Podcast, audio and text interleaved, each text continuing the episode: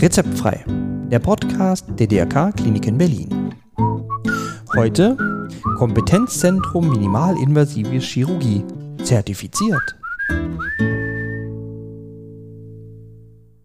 Einen wunderschönen guten Tag. Ich freue mich, dass Sie wieder dabei sind bei Ihrem Lieblingspodcast Rezeptfrei. Und ich bin Matthias Henke. Und wir sind noch in unserer Serie Zertifizierung. Und da geht es heute um das Kompetenzzentrum Minimalinvasive Chirurgie der D R K Kliniken Berlin Mitte. Ja, was ist denn so ein Kompetenzzentrum? Was ist denn überhaupt minimalinvasive Chirurgie? Was machen die denn da? Und wie sieht das da alles aus? Und wie sieht eine solche Zertifizierung dazu aus? Alle diese Fragen klären wir heute. Und dafür habe ich natürlich wieder einen Gast. Es ist der Chefarzt der Klinik für Allgemein-, Viszeral- und Minimalinvasive Chirurgie der D R K Kliniken Berlin Mitte. Und sein Name Doktor Muharrem Saklak. Ja, ich würde sagen, nicht viel Zeit verlieren und alle Fragen klären. Ja, herzlich willkommen, Herr Doktor Saklak, bei Rezeptfrei. Schön, dass Sie sich für uns die Zeit genommen haben. Ja, vielen herzlichen Dank, Herr Henke, dass Sie äh, mir die Chance gegeben haben, hier in diesem Platt, auf diesem Plattform unsere Fähigkeiten und unsere äh, Zertifikation und Zertifizierung zu präsentieren. Ja, genau. Super. Und heute geht es nämlich um das Kompetenzzentrum Minimalinvasive Chirurgie und Zertifizierung. Erzählen Sie doch erstmal, was ist denn überhaupt eine minimalinvasive Chirurgie?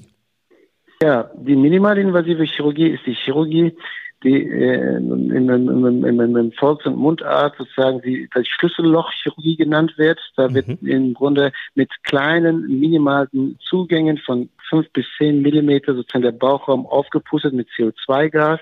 Mhm. Und äh, dadurch erhält man einen, einen Raum im Bauchraum. Und darüber können wir sozusagen diverse verschiedene Organe minimalinvasiv, also ist das mit Instrumenten, die über diese fünf oder zehn Millimeter Hülsen, Trokarhülsen sozusagen ein, eingebracht werden, äh, operieren.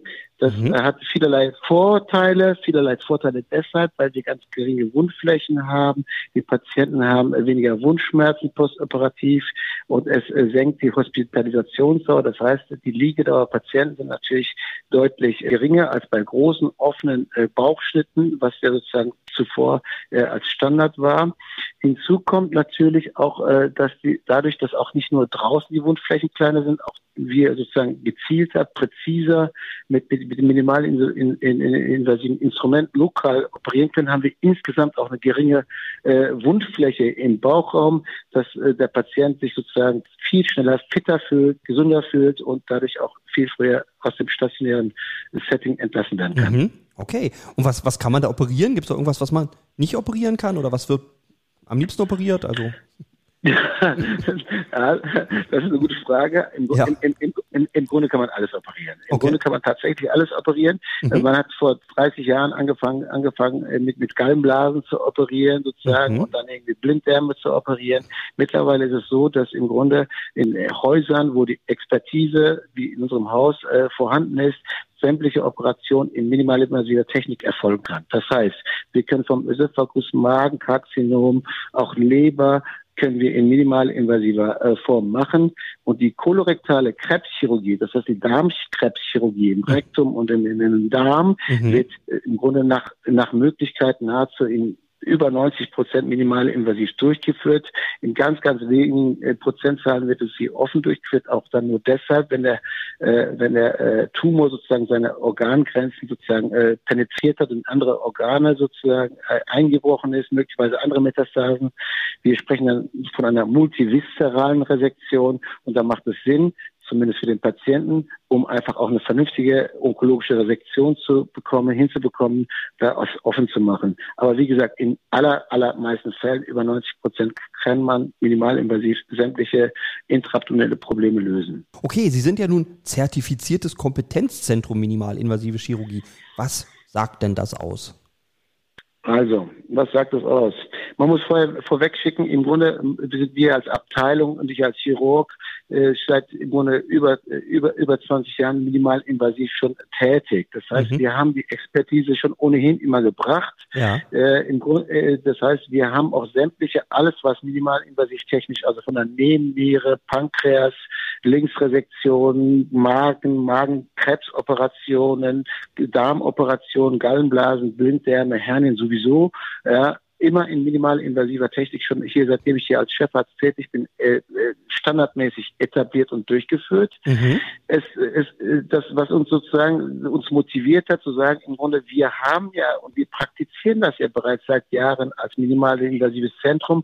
Wir wollten im Grunde dieses minimalinvasive Zentrum sozusagen auch zertifiziert äh, wissen. Ja. Zertifikation bringt zweierlei Vorteile. Das mhm. heißt im Grunde, dass, äh, dass, äh, Operation, dass, dass die operierende Einrichtung, wir in der K-Klinik Mitte, natürlich äh, auch sozusagen überwacht werden. Da kommt ein Auditor, also ein, ein Kontrolleur von der Deutschen Gesellschaft für Allgemein- und Viszeralchirurgie, mhm. überprüft sämtliche Operationen und sozusagen, man muss Qualitätsparameter erfüllen, wie viel Prozent der Eingriffe sozusagen in minimalinvasive Technik sozusagen erfolgt und in welcher Qualität, was haben die Patienten für ein Outcome, welche Komplikationen gab es, ja, all diese mhm. Parameter werden von dem, von dem Auditor überprüft sozusagen mhm.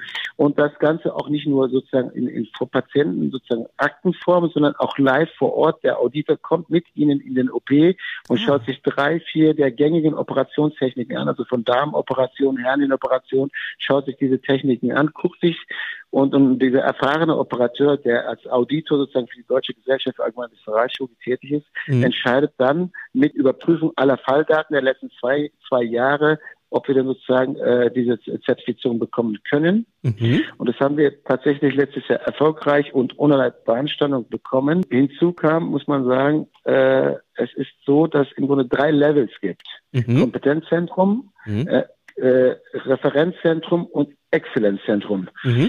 Das, äh, das, äh, wir, wir haben hier mit dem ersten angefangen, wobei uns der Auditor problemlos gesagt hätte, wir hätten problemlos Referenzzentrum sein können. Aufgrund unserer maximalen Expertise in diesem Fachgebiet und in der minimalen invasiven Chirurgie und auch der hohen Anzahl der Operationen, die wir ja am Standort durchführen, mhm. hätten wir problemlos sozusagen als Referenzzentrum für viele andere Häuser sozusagen gelten können. Das werden wir auch jetzt als nächstes in Angriff nehmen. Das heißt, vermutlich dieses Jahr werden wir äh, den Antrag stellen, weil wir ohnehin glauben, dass wir auch diese Stufe oder diese Hürde problemlos nehmen können. Ja, klar, wenn man die Qualität hat, dann kann man da ja auch gleich weitergehen, das stimmt. Das ist gut. Mhm. Wie lange hält denn so eine Zertifizierung also normalerweise? In, in, in der Regel zwei Jahre mhm. und dann gibt es dann immer Re-Audits. Das sehen wir aber relativ entspannt, weil ich da nicht glaube, dass wir diesbezüglich Probleme bekommen mhm. werden. Das ist sehr entspannt. Okay. Okay, jetzt bin ich mal der Patient und möchte gerne in dieses Kompetenzzentrum und möchte behandelt werden. Wie komme ich denn jetzt am besten zu Ihnen, zu Ihrer Expertise? Tatsächlich, ich bin ja nicht alleine, Herr Henke. Wir ja. sind ja ein Team von, von, von fünfzehn Ärzten, mhm. vier Oberärzten und, und, und Assistenzärzten, die ja im Grunde alle den gleichen Standard sozusagen erfüllen sollen, müssen mhm. und was sozusagen unser Klinikstandard ist. Das heißt, es ist ja, ich leite die Abteilung, besorge schon für Qualität, überwache das Ganze, bei mhm. Bedarf interveniere ich auch, aber am Ende des Tages sind die Oberärzte in ihrer Operationstechnik also genauso gut qualitativ unterwegs wie der Chefarzt. Mhm. Das muss man so mal unterstreichen. Ja. Das heißt, wie kommt der Patient? Der übliche Weg äh, des Patienten ist der, dass er, wenn er beim Hausarzt oder beim Facharzt, also das heißt, wenn er irgendwie eine, im Rahmen einer Vorsorgeuntersuchung eine Dickdarmspiegelung oder Magenspiegelung bekommen hat, äh, dass er dann sozusagen irgendwas Suspektes gefunden worden ist, dass der Hausarzt oder Gastroenterologe den Patienten direkt sozusagen ins, Kranken- in, in, in, ins Krankenhaus einweist. Mhm. Das ist sozusagen das Standardvorgehen. Ja. Entweder macht der Arzt den Termin bei uns in der Sprechstunde oder der Patient selbst. Mhm. In der Regel, also geläufig sind beide Verfahren, beide Verfahren. Und dann kommt der Patient äh, in die Sprechstunde, Indikationssprechstunde nennen wir das. Und wir führen diese Indikationssprechstunde fünfmal am Tag durch, vom Montag bis Freitag, morgens acht bis fünfzehn Uhr. Mhm. Die wird immer, immer oberärztlich oder chefärztlich durchgeführt. Das heißt, auch die Fachkompetenz vor Ort ist immer gegeben und in einer hohen Qualität aus meiner Sicht. Mhm, ja. Und dann wird, der, dann wird der Patient sozusagen mit den Befunden sozusagen äh, beraten, das weitere Prozedere mit dem Patienten besprochen mhm. und dann anschließend die Therapie eingeleitet. Wenn sie, wenn diese Therapie dann heißt, sofort operieren, dann sofort operieren. Mhm. Wenn Es gibt ja heutzutage ja im, im, im Zuge der Verbesserung der Medizin natürlich immer mehr multimodale und interdisziplinäre Behandlungstechniken und Behandlungspfade. Mhm. Das muss man natürlich, das muss man natürlich als Arzt immer wissen und sozusagen auch den Patienten sagen. Das heißt, im Rahmen dieser interdisziplinären, also verschiedene Fachabteilungen und verschiedene Fachdisziplinen, sozusagen Beratung, wir nennen das zum Beispiel im Rahmen einer Tumorkonferenz, ja, die jede Woche natürlich leitliniengerecht stattfindet, dann wird da sozusagen der Patient vorgestellt und entsprechend der Diagnose eine Therapieempfehlung mhm. ausgesprochen. Manchmal ist eine Vorbehandlung vor der Operation sinnvoll, weil die Patienten davon sozusagen unmittelbar danach sozusagen postoperativ profitieren, mhm. weil der Tumor zum Teil kleiner wird oder einschmilzt oder gar verschwindet. Mhm. Ja. Und, und, und deswegen ist es sinnvoll, dass man komplexe Fälle auch immer im Interdisziplinären mit verschiedenen Fachabteilungen das Ganze sozusagen berät und diskutiert mhm. und den, Best, den Patienten die bestmögliche Therapie zukommen lässt. Ja. Das ist bei Krebserkrankungen der Standard bei mhm. unserer Klinik. Bei Nicht-Krebs, bei Nicht-Krebserkrankungen ist es so, dass bei harmlosen sozusagen Gallenblasenoperationen, Blinddarmoperationen, Narbenbruch äh, oder Bauchdeckenbruch oder anderen gutartigen Erkrankungen, das muss dann natürlich nicht mit der interdisziplinären Tumorkonferenz besprochen werden. Da findet dann die Indikation direkt von dem Oberarzt äh, aus der Sprechstunde oder von mir aus der Sprechstunde direkt sozusagen in beratender Form mit dem Patienten statt. Dann wird dann sozusagen über unsere Sprechstunde direkt ein O P-Termin vereinbart. Der Patient kommt zum vereinbarten O P-Termin. Es wird die vereinbarte Operationstechnik durchgeführt. Der Patient ist mit der minimalen invasiven Technik in der Regel zwischen ein bis vier, fünf Tage stationär, je nach hm, okay. Auf, auf, Aufwand und Größe. Ja, ja okay. Das, das, hört sich ja, das hört sich ja wirklich gut an. Notfälle? Wie sieht es mit Notfällen aus? Also wenn ich über eine Rettungsstelle komme? Auch da versuchen wir nach Möglichkeit, wenn immer möglich, immer minimalinvasive Techniken einzuwenden. Mhm. Das heißt, man muss immer natürlich immer fragen, was sind das für Notfälle?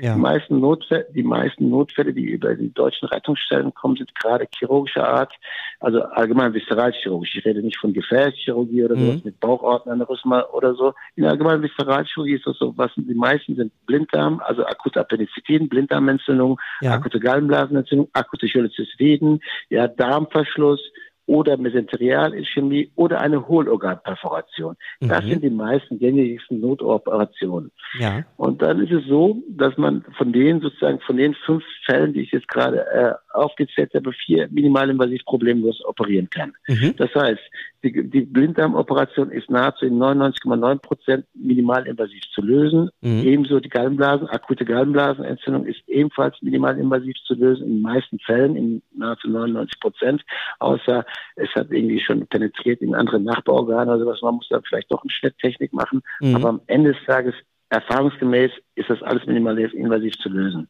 Mhm. Mesenterialeischämie, diagnostische Laparoskopie oder gar irgendwie Segmentresektion, das kann man entsprechend entweder minimalinvasiv und je nach Ausmaß vielleicht auch offen operieren.